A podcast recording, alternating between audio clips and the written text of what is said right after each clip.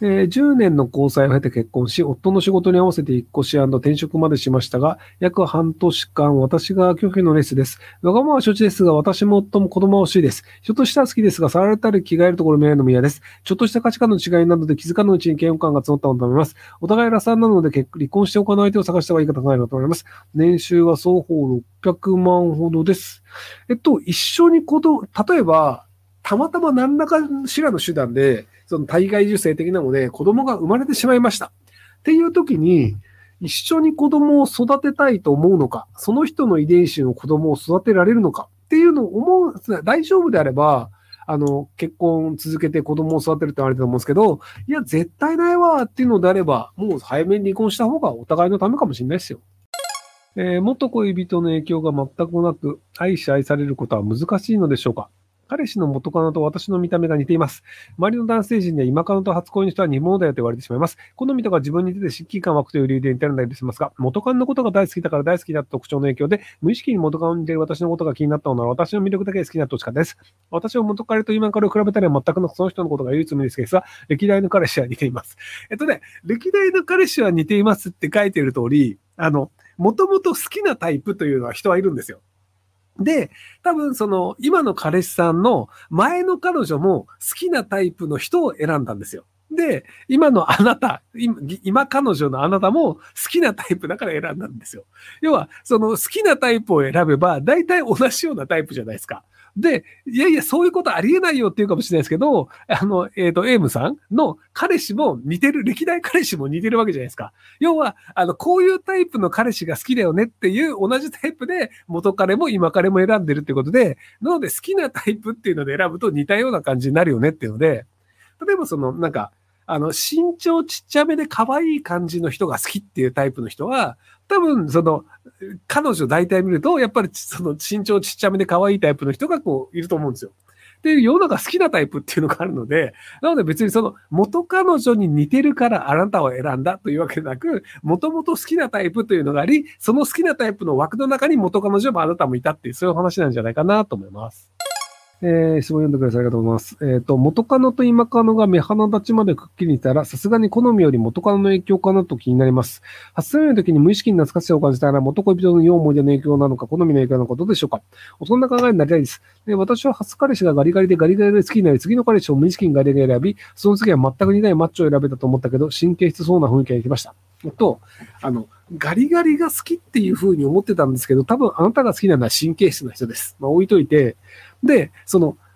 えっ、と、このタイプが好きだから元カノもあなたが似てるよねっていう僕の話を否定したのかわからないんですよ。要はその僕の話は違う。今の彼は元カノの影響を受けて私を選んだのだと思い込みたい理由は何ですか？要はその、えっ、と、あ、じゃあこのタイプが好きなんだ。なので、元彼と今の、あ、その元彼女と今の私、今彼女は似てるよね。あ、こういうタイプ好きなんだよね。ふーんで終わりでいいじゃないですか。でも、そうじゃないんだ。元彼女の影響があるんだって思い込みたいっていうのって、あの、自分にとって不幸なことを選びたいとか、自分にとって不利益なところを選ぼうとしてるっていう、そこの選択肢を取りに行くのって、割と不幸せになると思いますよ。あの、コップに半分も水が入ってるのか、半分しか水が入ってないと考えるのかって、要は全く同じ状況なんですよ。コップの中に半分水が入ってる。ただそれを半分も入ってるって幸せに感じるのか、えーもう半分しかないよって不安に感じるのかっていうのであれば、半分も入ってると感じた方が人は幸せになるんですよ。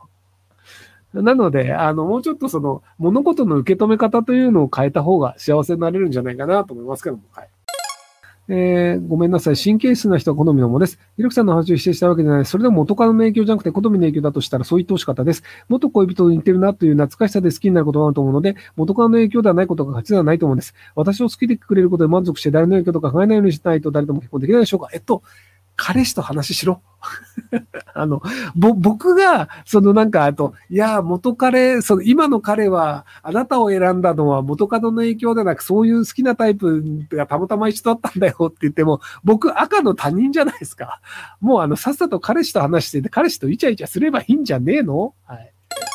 えー、ぜひ、ルカに本の原案を考えてみてほしいと思っています。本のあらすじをざっくりといいので、速攻で考えてみてください。また考えていただいたそのあらすじ絵本にさせてください。ちなみに売上金は全額赤十字社へ寄付します。前にそんな話をしたときに、あの、石と砂と水とみたいな、あの、生き物が一切出ない絵本を設定しますみたいな話をした気がします。まあ結局その、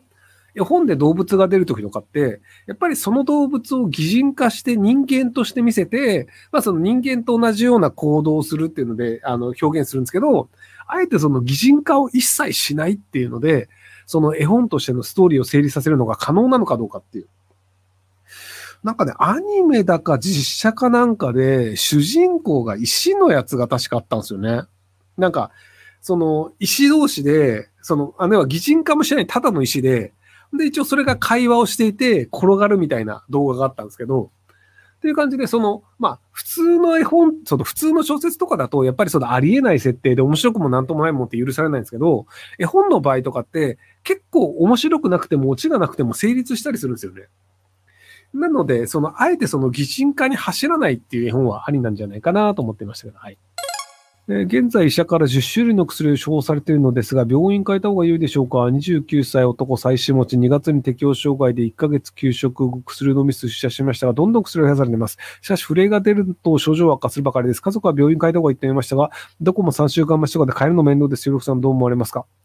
えっと、一回あの、セカンドオピニオン的に他の病院行ってみて、で、それであとオンラインでもあの相談できるとこあるので、なので、あの予約を取って、別にあの、3週間後って言っても3週間の間何かしなきゃいけないわけじゃなくて、オンラインで予約を取るのが3週間後で、じゃあ3週間後にそのなんかズームかなんかで繋いで、こういう薬持ってこういう症状なんですよって話をすると、じゃあ、あの、それだったらこの薬はないんじゃないですかとか、まあそれ普通ですよみたいなお医者さんがちゃんとあの、プロとして答えてくれるので、あの、ビール飲んでるおっさんに1000円ぐらい払うぐらいだったら、ちゃんとプロに聞いた方がいいと思いますよ。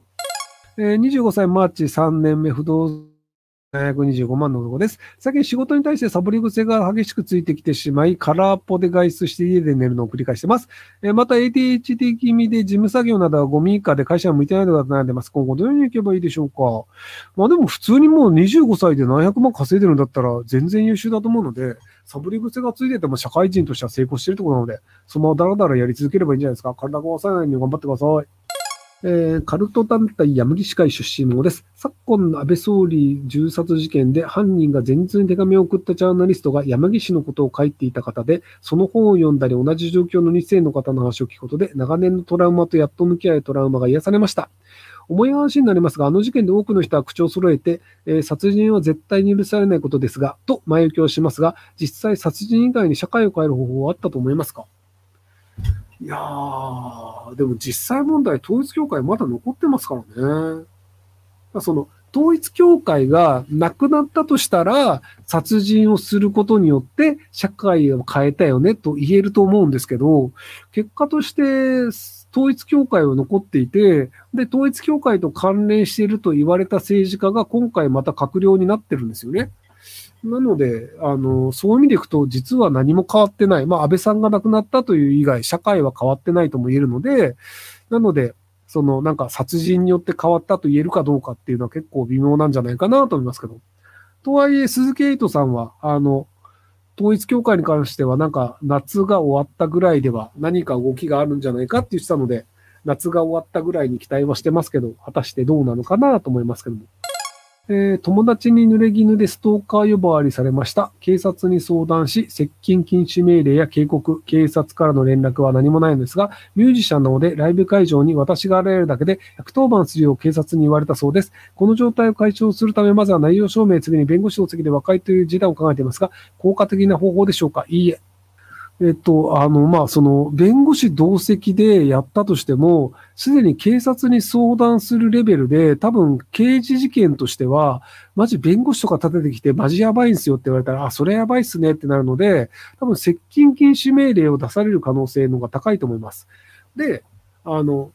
ストーカーではないということだと思うんですよ、直子今城さんは。で、あの、残念ながら、この人はストーカーですっていう証拠を出さなくても、接近禁止命令って結構取れるんですよ。その、こういうことをされました。これを渡されましたっていう嘘の証拠をでっち上げて裁判所に出されると、接近禁止命令は簡単に出ます。なので、あの、接近禁止命令だったりストーカーっていうのは基本的には簡単に命令が出るものなので、そこで弁護士を立てたとしても、あ、この人は本当にガチでやってるんだなっていうふうに警察に思われるだけなので余計に不利になります。